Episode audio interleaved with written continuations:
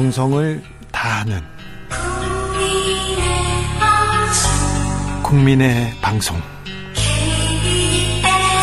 KBS 주진우 라이브 그냥 그렇다고요. 정치 피로, 사건 사고로 인한 피로, 고달픈 일상에서 오는 피로. 오늘 시사하셨습니까? 경험해 보세요. 들은 날과 안 들은 날의 차이. 여러분의 피로를 날려줄 저녁 한 끼 시사.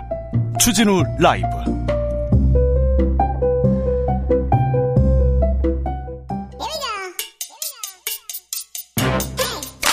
뉴스를 향한 진지한 고민 기자들의 수다. 라이브 기자실을 찾은 오늘의 기자는 네, 시사인 김은지입니다. 은조기업 시사인 김은지 기자였습니다.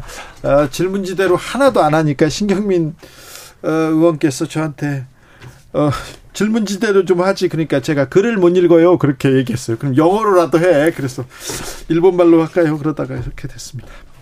자, 준비한 첫 번째 뉴스로 부터 가보겠습니다. 네, 검찰의 특수활동비 내역을 받았는데요. 네. 없었습니다. 그러니까요. 다 지워져서 나왔더라고요. 뭐 아이고 뭐 이걸 왜 냈지? 이걸 이런 식으로 검찰이 왜 그렇게 했답니까? 예, 전부 다는 아니고요. 2017년 1월부터 4월 대검 특수활동비 그리고 2017년 1월부터 5월 서울중앙지검 예, 특수활동비 영수증이 사라졌다라고 하는 것인데요. 네.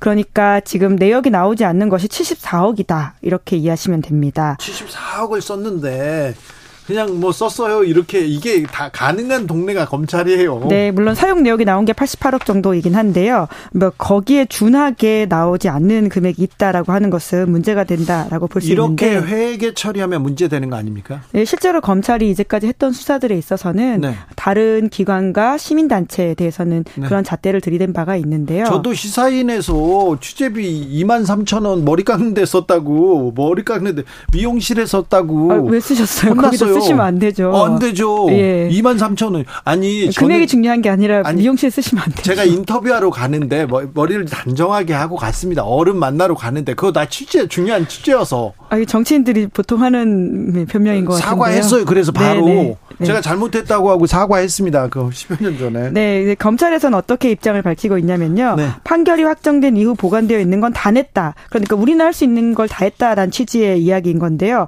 2017년 9월 특수활동 비 관리 제도가 개선 강화되기 이전 자료 중 일부는 관리되고 있지 않아서 부득이하게 제출하지 못했고 관리 제도가 개선 강화된 이후에는 철저하게 보존 관리했다. 그러니까 제도가 제대로 안 됐을 때는 우리가 좀 자료가 없었다 이런 식의 이야기인 거죠. 김현지 기자, 팩트는 뭡니까? 네, 관련해서는 지금 시민단체가 이렇게 반박을 하고 있는데요. 2017년 당시에도 이미 시행되고 있던 기획재정부 지침, 감사원 계산 증명 지침에 따르면 74억 원을 이렇게 증빙자료 하나도 안 남기는 것은 불가능하다라고 하는 것인데요. 네.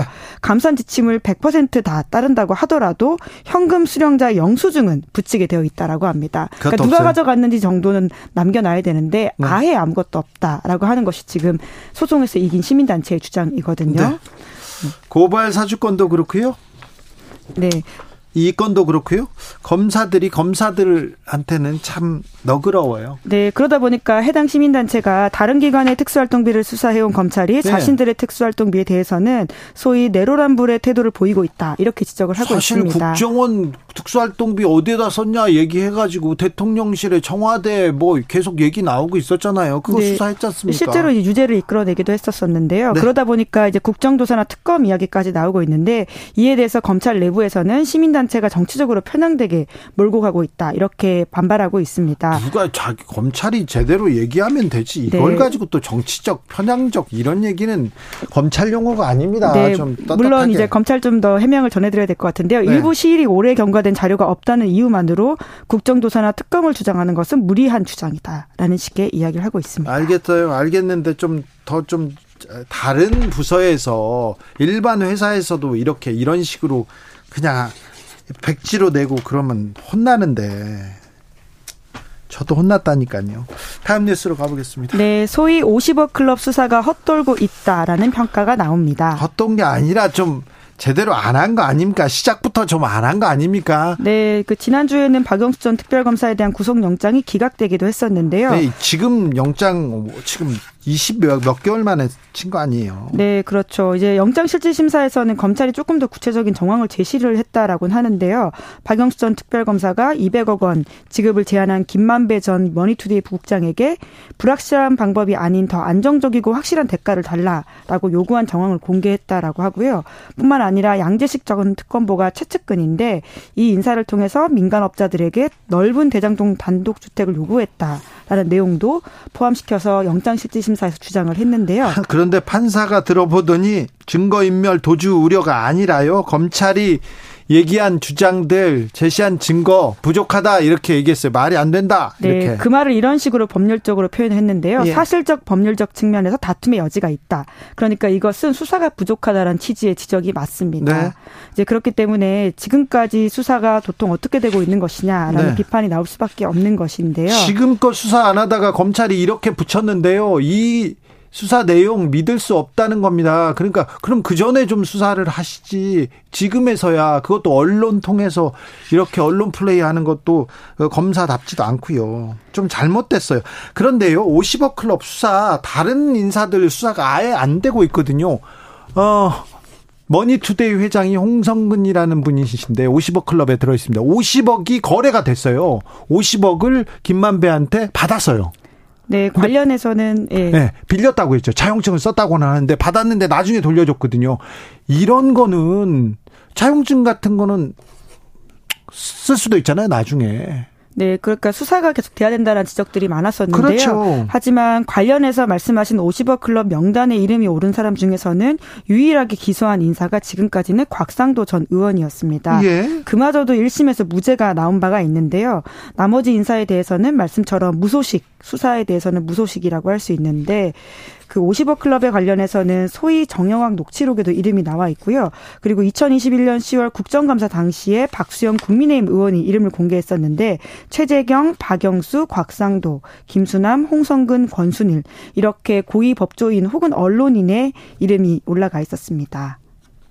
그러게요. 그런데 아무 것도 알려지지도 않고 밝혀지지도 않았어요. 그런데 이 55 클럽 같은 경우는 특검 하겠다는 얘기가 언제부터 나왔습니까? 그 특검 소리가 나왔는데 어떻게 되고 있습니까? 네, 지난 4월 달에 이제 말씀하신 55 클럽 특검법과 함께 김건희 여사 특검법이 소위 말해서 쌍특검법으로 신속 처리 안건, 그러니까 패스트 트랙으로 지정이 된 바가 있습니다.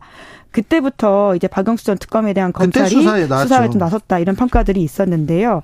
이 사안들은 이제 패스트 트랙이 지정이 됐기 때문에 최장 240일 심의 기간이 지나면 표결을 하거든요. 그럼 아마 이제 올해 말 정도에 두 특검법이 제정될 예정이다라고 합니다. 아니 사건이 지금 나온 지 언젠데 지금 이렇게 해가지고 지정하고 나중에 거부권 한 해 만에 하고 막 하면 몇 년 있다가 하는 거 아닌가 이게 네, 보통 검찰 수사에 있어서는 밀행성, 자맹성, 그리고 신속성 이런 것들 굉장히 중요하다고 특히 수사기관이 많이 강조를 하고 있는데요. 이러한 수사는 이번 수사 50억 클럽 같은 경우에는 거기서는 한참 벗어났다 이렇게 보일 만한 여지가 많습니다. 네. 검찰이 능력을 보여줘야 되는데 능력 있는 집단이라고 그렇게 얘기하시면서 이런 때는 왜 이렇게 안 보여주시는지 좀 이해가 안 됩니다. 마지막으로 만나볼 뉴스는요? 네, 최근 북한과 일본이 만났다라는 보도가 있습니다. 북한과 일본도 만나고 있습니다. 물밑에서는 계속 왔다 갔다고 합니다. 아, 참 걱정이 되는데 어떤 내용입니까? 네, 동아일보가 오늘 아침에 보도한 내용인데요. 복수의 정보 소식통을 인용한 기사입니다. 네. 최근 두 차례 이상 북한과 일본이 물밑 접촉했다라고 하는 것인데요. 중국 중국과 싱가포르 등에서 양측 실무진이 만난 것으로 안다라는 내용을 전하고 있습니다. 심지어 일본은 미국에도 사전에 회동 사실을 전했다라고 하는데요. 이번 만남은 북한과 일본이 일본인 납북자 문제, 고위급 회담 개최 등을 놓고 직접 만나서 입장을 조율했다라고 보여지는 지점이 많은데요. 네. 지난 5월 27일에 이제 후, 기시다 후미오 총리가 김정은 북한 국무위원장과 만나서 일본인 납북자 문제 해결하길 원한다라고 밝힌 바가 있거든요. 만나고 싶다고 일본에서 말하자마자 더 중요한 거는요. 북한에서 우리는 만날 용의가 있다 이 얘기를 했어요. 화답했어요. 네, 이틀 뒤에 만나지 못할 이유가 없다 이렇게 밝힌 바가 있는데 그 내용을 주진우 라이브에서도 전해드린 바가 있습니다. 예. 그리고는 실제로 회동이 이루어졌다라는 사실 때문에 눈길을 끄고 있는데요. 이제 물론 이번 실무 회동에서는 견해차를 좁히지 못했다라고는 하지만요. 그 이후에 상황이 열려 있기 때문에 양측의 이해관계가 맞아 떨어지면 고위급 협상으로 이어질 수도 있다라는 관측이 나오고 있습니다. 그렇습니다. 북한하고 일본은 이렇게 물밑에서 대화가 좀 이루어지는 것 같은데요. 한국과 북한은 지금 우리나라가 또 얘기를 해야 되는데 현정은 현대그룹 회장이 방북하겠다는 얘기를 했습니다. 그런데 북한에서 아, 바로 좀 불허한다 이런 내용이 나왔어요. 네, 정몽원 회장 20주기 추모식을 위해서 금강산을 방문하겠다라고 밝히고 이제 북한의 아태평화위원회에 접촉할 계획이라고 신고를 했거든요. 네. 이제 우리 법에 따르면 이제 우리 국민이 북한 주민과 만나거나 통신 접촉을 하기 위해서는 예, 정부에 신고해야 됩니다. 이제 그런데 이에 대해서 북한에서는 조선중앙통신을 통해서 이렇게 보도했는데요. 북한 남한의 그 어떤 인사의 방문 의향에 대해서도 통보받은 바가 없고 알지도 못하며 또한 검토해볼 의향도 없음을 명백히 밝힌다라면서 방북 거부 의사를 밝혔습니다. 검토할 의사도 없음을 명백히 밝힌다. 네, 그러자 이제 현대 측에서도 방북 계획을 철회를 한 건데요. 이제 물론 이제 외무성 명의로 이번에 입장에 나와서 이것이 좀 이례적이다라는 평가도 나오고 있습니다. 예, 이례적이에요. 바로 바로 바로 우리 안 만날 거야. 얘기하는 것 자체가. 네, 물론 이제 물밑 협상이라고 하는 게 어떻게 될지 모르기 때문에 부디 우리도 이제 물밑에서 뭔가 있기를 바라는데요. 민간 교류라고요. 정부 측에서 대화를 하고 민간 교류하고 돕기도 하고 이러면서 그 계속 남북이 오갔습니다. 그런데 지금은 끊어진 지 오래됐어요. 아, 북한은 대체 어떤 생각 하고 있을까요? 예, 동아일보는 이렇게 좀 분석을 하고 있는데요. 이제 한국을 제치고 미국과 직거래하던 통미봉남의 또 다른 버전이다라고 하는 것인데 한미일 네. 삼국의 이제 공조가 강해지자 이걸 좀 균열 내려고 하는 게 아니냐라고 보는 것이거든요. 근데 그렇다 하더라도 동아일보 사설조차도 이러한 상황에 따라서 대화의 물꼬가 좀 트이기 위해서 우리의 노력도 계속돼야 된다라는 식의 지적을 하고 있다라는 점도 눈길을 끌고 있습니다. 동아일보도 우리의 노력이 좀 계속돼야 된다고 얘기합니다.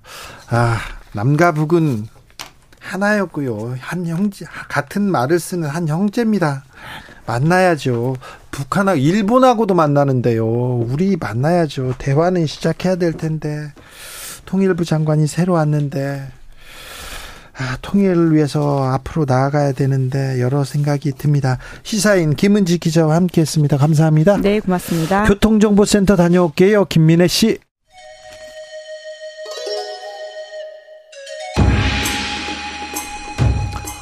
빛보다 빠르게 슉슉 바람보다 가볍게 슉슉 경제 공부 술술 경제를 알아야 인생의 고수가 된다 경공술 경공술 오늘의 경제 선생님입니다. 이영주 연금 박사 상담센터 대표입니다. 어서 오세요. 안녕하세요. 이영주입니다. 상담센터 이름을 연금 박사로 지어놓으면 전 네. 잘하셨습니다. 이게 어쨌든 뭐 찾아오시는 데는 되게 이해하기 쉬우니까 도움됩니다. 아, 그렇죠. 네. 네. 그걸 또 노리셨군요. 네. 자, 국민연금 개혁한다고 합니다. 연금 개혁하겠다. 윤석열 대통령이 계속 3대 개혁 안에 넣고 계속 얘기했는데요. 자, 어떤 방향으로 달라집니까? 아직 방향이 나온 게 없고요. 네. 또 1차 개혁위원회에서 사실 거의 논의된 게 없이 또 지지부진했었거든요. 네. 어, 뭐 10월까지 나온다고 하는데 뭐 이렇게 교육제도처럼 파격적인 대책이 나올지 사실 좀 의심이 되는 부분이 있고요. 네. 일단 국민연금은 제도 개혁 자체가 크게 세 가지로 내는 돈은 좀 더 많이 내고 받는 돈은 조금 더 줄이고 받는 시기는 늦추고 이렇게 세 가지로 해서 조금 더. 아무튼 돈 내고 뭐 돈 내는 국민 입장에서는 다 좀 나빠지는 거 아니에요? 그럼요. 네. 네. 더 내고 덜 받고 늦게 받고. 그러니까요. 네. 더 일해야 된다는 거 아닙니까? 그렇죠. 네. 이 세 가지를 다 또 할 수 없으니까 여기서 뭔가는 더 좀 유리한 쪽으로 만들어야 되는데 그 또 기금이 한정돼 있기 때문에 쉽지 않은 거죠. 네. 아무튼 개혁이라는 얘기는 나오지만 아무튼 돈 연금 국민연금 저, 저돈더 내라는 거 아니에요? 네, 아무래도 가장 이제 효과적인 방법이 더 내는 방법밖에 없습니다. 왜냐하면 받는 걸 줄이는 건 직접적인 타격이 있기 때문에 좀 쉽지 않을 자, 것 같고. 얼마나 더 내야 됩니까? 지금 현재 국민연금이 소득의 9%를 내고 있거든요. 예. 근데 이게 실제로 기금 고갈을 좀 더 늦추기 위해서는 최대 15%까지 올려야 된다는 얘기가 있어요. 9%에서 15%요? 네, 현실적으로 그렇게 가지는 않겠지만 과정상 제가 보기에는 최소한 2, 3% 이상 올려서 한 11에서 12까지는 올라갈 것 같고 예. 점점 더 해가지고 결국은 종국에는 15%까지 가야 되지 않을까. 지금은 전 국민이 소득의 9%를 내고 있습니까? 네. 그렇습니까? 네, 물론 이제 직장 가입자들은 네. 그 중에 절반을 회사가 내주고 있는 거니까 네. 내가 절반 4.5만 낸다고 생각하시지만 사실 그것도 직장에서 4.5%를 원래 급여를 줄걸 네. 연금으로 주는 거기 때문에 그 다음에 지역 가입자 같은 경우에는 다 본인이 9%를 내고 있기 때문에 어쨌든 9%를 다 내신다고 보시면 되죠. 네. 25년 전부터 9%씩 내고 있었습니까? 네, 그렇죠. 네. 이제 더 내야 된다. 이 9%로 바뀐 지가 꽤 됐기 때문에 네. 이제 사실 올릴 때도 됐는데 사실 그 작업을 이전 이전 정부부터 계속 해왔어야 되는 건데 계속 이제 서로 간에 갈등이 있다 보니까 좀 미뤘어요. 미뤘고. 아니 근데 월급이 오르고 소득이 늘어나는데 그만큼 또 내는 그 국민연금도 늘었으니까요. 네, 그러니까 소득 대비 늘은 건 당연히 사실인데 이제 받는 금액을 보고 있으면 네. 받는 금액이 국민연금 초창기에 만들어졌을 때 소득 대체율이 70%였거든요. 아, 예. 그러니까 내가 100만 원 번다고 신고해서 연금 내면 네. 나중에 100만 원의 70%인 70만 원을 평생 연금으로 지급해 주는 네. 그런 굉장히 후한 제도였죠. 예. 근데 지금은 이제 줄이고 줄이고 줄여서 지금 40% 초반까지 왔는데 이것도 사실 낸 돈 대비에 비해서는 굉장히 높은 겁니다. 내는 건 9% 받는 건 40%. 그러네요. 네. 네. 사실 기금이 고갈될 수밖에 없죠. 네. 그렇군요. 네. 앞으로 이렇게 됩니까? 네. 지금 그래서 소득 대체율이 지금 점점 2028년까지 줄어들고 있거든요. 그래서 지금 40%까지 줄어들 건데 이거를 더 줄이면 아무래도 받는 입장에서는 굉장히 타격이 크기 때문에 지금 개혁안 보면은 받는 거는 조금 더 올리거나 현행을 유지하자. 대신에 네. 내는 걸 더 많이 내자. 네. 뭐 이렇게 나오고 있습니다. 그렇군요. 어, 근데 돈을 많이 냈다 많이 내면 그 낸 거에 한 40%는 받을 수 있는 겁니까? 얼마나 받을 수 있어요, 보통? 지금 이제 만약에 국민연금을 과거에 가입하셨던 분들은 네. 낸돈 대비 효과가 되게 좋습니다. 그래요. 예를 들면 아, 지금 받고 있는 분들 네, 지금 받고 있거나 앞으로 한 몇 년 내에 받으실 분들 네. 어, 대상, 대략적으로 보시면 실제로 직장 생활 한 2, 30년 하셔가지고 국민연금 납입한 총액이 한 1억 원에서 1억 초반 이렇게 되시거든요. 네. 제일 많이 내신 분들이. 네. 근데 그분들이 연금을 얼마 받냐면 한 달에 200만 원씩 받으세요. 아, 그래요? 한 달에 200이면 1년이면 2,400을 받는 거잖아요. 예. 낸 원금 총액이 1억 원인데 5년이면 나오네요. 5년, 4년, 5년이면 원금을 다 받을 수 있고 네. 만약에 이분들이 그 특히 60대 초반부터 받으시거든요. 예. 100살까지 살아버렸다. 아, 예. 그러면 원금의 거의 7배, 8배를 받게 됩니다. 신동우님께서 결국 지금 젊은이들이 다 떠안아야 된다 이런 거죠. 그렇죠. 이게, 어, 그래 제가 어, 방송에서 뭐 어, 다단계와 비슷하다라고 음. 말씀드렸는데 어쩔 수 없이 이게 위에서 받아간 돈을 밑에서 메꿔 내야 되는 구조가 되는 거죠. 네. 그렇다고 지금 받으시는 분들 연금을 깎을 수도 없는 거잖아요, 사실. 네. 네. 또 지금 받으신 분들은 나름대로 또 국가에 공헌하신 분들이고 많이 냈는데요. 네. 60부터 받을 수 있습니까? 어, 60부터 받 다가 그걸 음. 이제 그 연 이제 연장이 돼서 지금 현재는 65세인데요. 예. 나이에 따라 다릅니다. 네. 그래서 1961년부터 64년까지 태어나신 분들은 63세부터 받으시고요. 예. 65년부터 69년 68년까지 태어나신 분들은 64세. 예. 1969년 이후에 태어나신 분들은 모두 다 65세. 예. 부터 연금을 받게 되어 있는데 이것도 아마 이것도 만진다. 조만간 66세, 67세로 바꿀 가능성이 있죠. 그래요? 우리 우리 국민들은 더 많이 일해 더 오래 일해야 되네요. 근데 이게 사실 뭐 국민연금의 문제이기 이전에 네. 사회 인구 구조의 문제가 더 크거든요. 네. 그러니까 내야 될 그렇죠. 사람이 점점 줄어들고 다음 그 다음 세대가 줄어들고 있어서 이게 또 부담이 더 커요. 그러니까요. 그렇죠. 네. 어, 다른 나라도 우리하고 비슷합니까? 어, 아, 아무래도 뭐, 다 인구 감소는 전 세계적인 추세이기 때문에 좀 어쩔 수 없겠지만, 다른 나라들 보시면 기본적으로 그 연금 가입률이 높습니다. 네. 어, 그다음 우리나라는 사실 공적 연금에만 의존하는 경우가 되게 많고 개인적인 준비를 별로 안 하시거든요. 네. 근데 미국 같은 경우는 못 하죠, 못 해요. 그렇죠. 미국 같은 경우에는 공적 연금 이외에 401k라고 개인이 스스로 준비했던 퇴직연금, 연금보험들이 굉장히 잘 운영이 되고 있고 예. 또 우리 뭐 주식 보시면 아시겠지만 어, 미국의 S&P라든가 나스닥이 지난 20년간 굉장히 높은 수익을 보여왔잖아요. 예, 예. 이제 그런 부분에서 연금 재정들이 다 좋아지고 개인들의 연금 수익률이 좋다 보니까 어 401k를 잘 운영하신 분들은 연금만으로도 노후가 해결이 다 가능한 이런 상황이 된 특징들이 있고 미국은 그렇다 치고요. 네. 일, 본 상황 어떻습니까? 일본에서 좀 배워야 되는데. 일본은 기본적으로 연금 노후의 소비 수준이 높지 않습니다. 그래요? 그러다 보니까 미국도 지금 후생, 일본도 후생연금이 되어 있고 기초연금 제도가 되어 있는데 그런 부분들을 가지고 운영하는데 크게 무리가 없고요. 특히 일본은 개혁을 조금 더 일찍 했습니다. 네. 그래서 납입하는 보험료율도 많이 높아져 있고 예. 그래서 사실 우리나라보다는 연금 개혁의 문제는 좀 훨씬 덜한 거죠. 예. 우리나라는 개혁을 미리 했었어야 되는 건데 그것이 많이 늦춰진 것이 가장 큰 문제. 거기다가 이제 고령화, 저출산 이것이 다 설상가상이 된 게 가장 큰 문제라고 볼 수 있습니다. 그런데요, 지금 연금에 대해서 지금까지 고민이 없었던 분들이 많을 거예요. 저를 비롯해서. 네. 근데 국민연금이 있는데 국민연금으로 음. 나의 노후를 다 보장해 주지는 못할 거거든요. 보장받을 수는 없으니 그렇죠. 개인연금도 하고 기초연금도 하고 이제 좀 알아보려는 사람이 있어요. 네. 저 같은 사람 말입니다. 네, 네, 네. 자, 어찌 지금 조언해 주시겠습니까? 어, 일단 기초연금이나 국민연금 같은 공적 연금은 네. 최대한 내가 대상이 될 수 있도록 만드시고 네. 그다음에 특히 국민연금 같은 경우에는 납입을 어, 연금 개시 전까지 바로 할 수 있거든요. 60세가 되면 납입이 의무가 종료되는 것이고 그 이후에도 내가 63세 연금을 개시한다 그러면 3년간 더 내실 수 있습니다. 더 내면 좋습니까? 아무래도 낸돈 대비 효과는 훨씬 좋기 때문에 낸더더 더 내면 좋다고요? 그럼요. 많이 내면 좋습니까? 음, 아무래도 다른 일반 사적 연금에 비해서 네. 아직까지는 네. 네. 국민연금이 낸돈 대비 효과는 좋습니다. 그래요? 네. 그럼 국민연금을 많이 내면 네. 내가 낸 돈 내가 많이 내면 나중에 많이 받습니까? 그럼요. 확실히? 물론 물론 오래 사셔야 된다는 조건이 있지만 네. 다른 일반적인 사적 연금에 비해서 조금만 평균 수명까지만 사셔도 네. 낸돈 대비 효과는 일반 연금보다 훨씬 유리합니다. 근데 저는 얼마나 더 살지 모르니까 좀 땡겨 받으면 안 됩니까? 네, 근데 저는 연... 안 내고 그냥 안 받으면 안 될까요? 네, 연금이라는 것이 10년 네. 이상 가입자들은 반드시 연금으로만 수령하셔야 되는 것이 국가의 어떤 그런 정책이고 아, 네. 그다음에 지금 일시불을 받으면 좋겠지만 일시불로 우리 받으셨는데 갑자기 오래 살아버려. 네. 그러면 더 큰 문제가 생기거든요. 아, 그래요? 그다음에 공무원 같은 경우에도 공무원연금 일시금 받으신 분들은 대부분 다 일시금을 소진해가지고 오히려 더 어려운 노후를 보내는 걸 볼 수가 있어요. 그래요? 그래서 되도록이면 연금은 연금답게 네. 어, 평생 연금으로 받으시다가 그리고 또또좀 뭐좀 보강해야 되는 게 있습니까? 어, 아무래도 이제 그 공적 연금이 조금 부족하신 분들은 어쩔 수 없이 이제 개인 스스로 준비하시는 사적 연금으로 가야죠. 예. 소득이 있으신 분들은 연금 저축 IRP 같은 걸 통해서 연말 소득이 있으시기 때문에 연말 정산 받으시잖아요. 그때 세금 환급해 드리는 연금이 있거든요. 그럼 연간 900만 원까지 납입을 하시게 되면 연말에 세금도 환급 받으면서 나중에 연금 준비할 수 있는 이런 연금 이용해 보시면 되고. IRP라고요? 예. 연금 계좌라고 IRP 따로 있습니다. 네.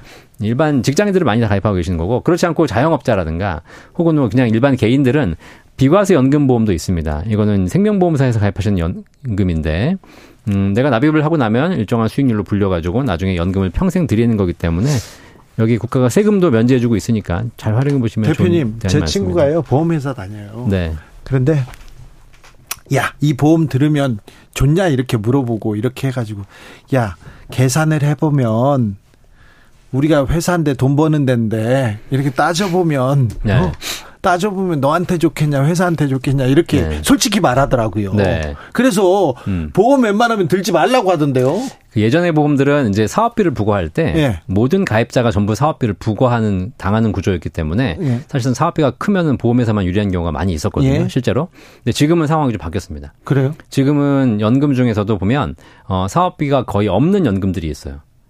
그게 무슨 말입니까? 그러니까, 그러니까 내가 원금을 가입했는데 실제로는 비용이 거의 없는 거죠. 이게 아. 어떻게 없냐라고 봤더니 네.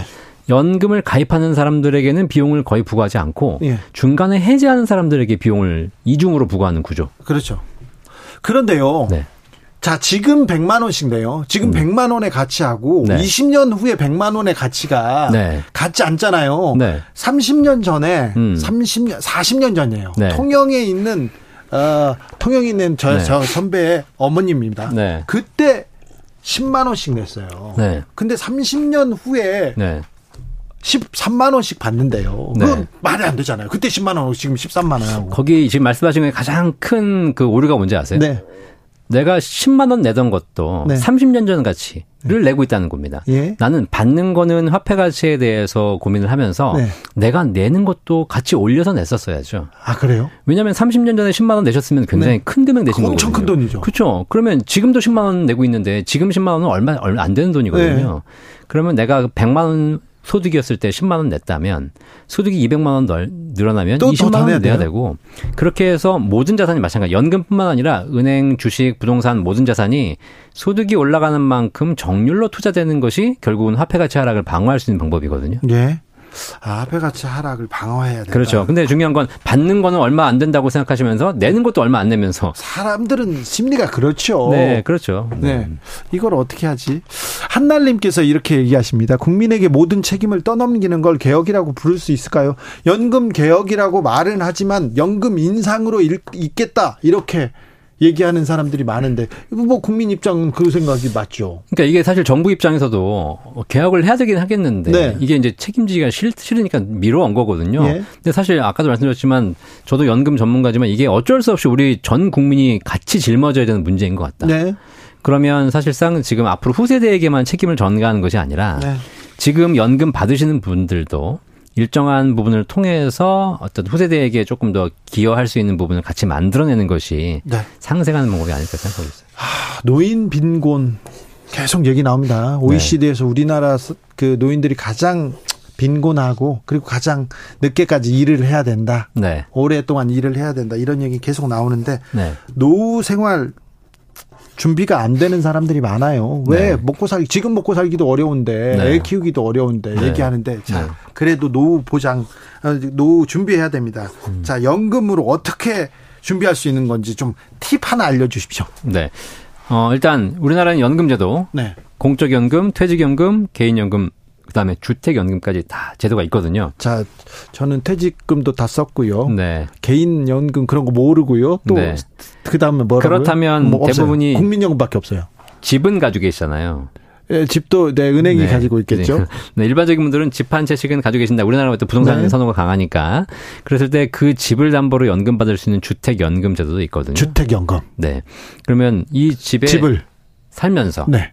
어, 이 집을 담보로 연금을 받는데 네. 이게 이제 예를 들면 내가 오래 살아가지고 집값 이상으로 연금 받게 되면 문제가 생길 수 있는데 국가가 그걸 책임져 주는 겁니다. 그래요. 그래서 이 집에 살면서 평생 연금 받을 수 있도록 만들어준 제도가 있기 때문에 네.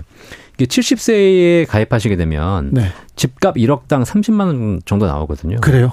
그러면 집값이 5억이면 150만 원 나옵니다. 어, 괜찮네요. 괜찮아요. 어, 네. 네, 그래서 우리가 주택보험. 연금 네, 몰라서 그러시지 이런 연금 제도만 잘 이용해 보시면 네. 사실상 굶어 죽을 일 없습니다. 알았어요. 주택보험 있고요. 국민연금 담보로 또 돈도 빌려줍니까? 국민연금 담보로 어려우신 분들에게 이제 실버론을 해가지고 네. 일부 꼭 필요한 생활자금 어, 뭐 의료비라든가 장제비 이런 거 한 해서 빌려드리는 게 있거든요. 많이는 안 줍니까? 네, 최대 천만 원까지밖에 안 되는 거고요. 네. 그 다음에 사실 뭐 받을 어렵게 하시는 분들 받을 수는 있겠지만 결국은 연금을 내가 평생 받으려고 가입하시는 거기 때문에 그거는 건드리지 말라. 웬만하면 안 건드리기 좋죠. 퇴직금도 네. 지금 중간중간 다 하셨기 때문에 결국은 지금 노후에 준비가 안 돼 있는 거잖아요. 저는 국민연금 많이 냈어요. 돈 많이 냈는데. 네. 근데 뭐, 뭐, 어, 어 좀, 좀, 제 얘기가 제 얘기를 해가지고 잘못되면 큰일 나네. 어떤 사람이 어떤 네. 사람이 많이 냈는데 빨리 이렇게 돌아가시고 운명하시면 그게 네. 상속 많이 냈잖아요. 그 돈은 네. 상속은 네. 안 되죠. 네, 국민연금이 좋은 제도인 게 유족연금 제도가 있어서 네. 내가 받다 사망하게 되면 내가 받던 연금액의 한 60%를 가족에게 줘요. 줄 수 있습니다. 오 그래요? 예, 다만 내가 지정한 사람에게 주는 건 아니고요. 예. 배우자에게 가는 것이고요. 아, 네. 혹은 25세 미만 딱 조건이 있습니다. 아 그래요. 네. 잘했네요. 배우자가 없으면 못 받습니다. 그래요? 네. 아, 네. 미혼들은 미혼들은 못 받아요? 그럴 수 있죠. 네.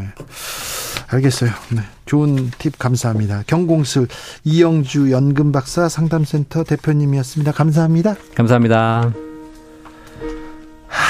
왜 이렇게 물가도 오르고 국민연금도 또 오른다고 합니다. 왜 이렇게 오르기만 할까요? You raise me up 들으면서 저는 여기서 물러가겠습니다. 저는 내일 오후 5시 5분에 돌아옵니다. 지금까지 주진우였습니다.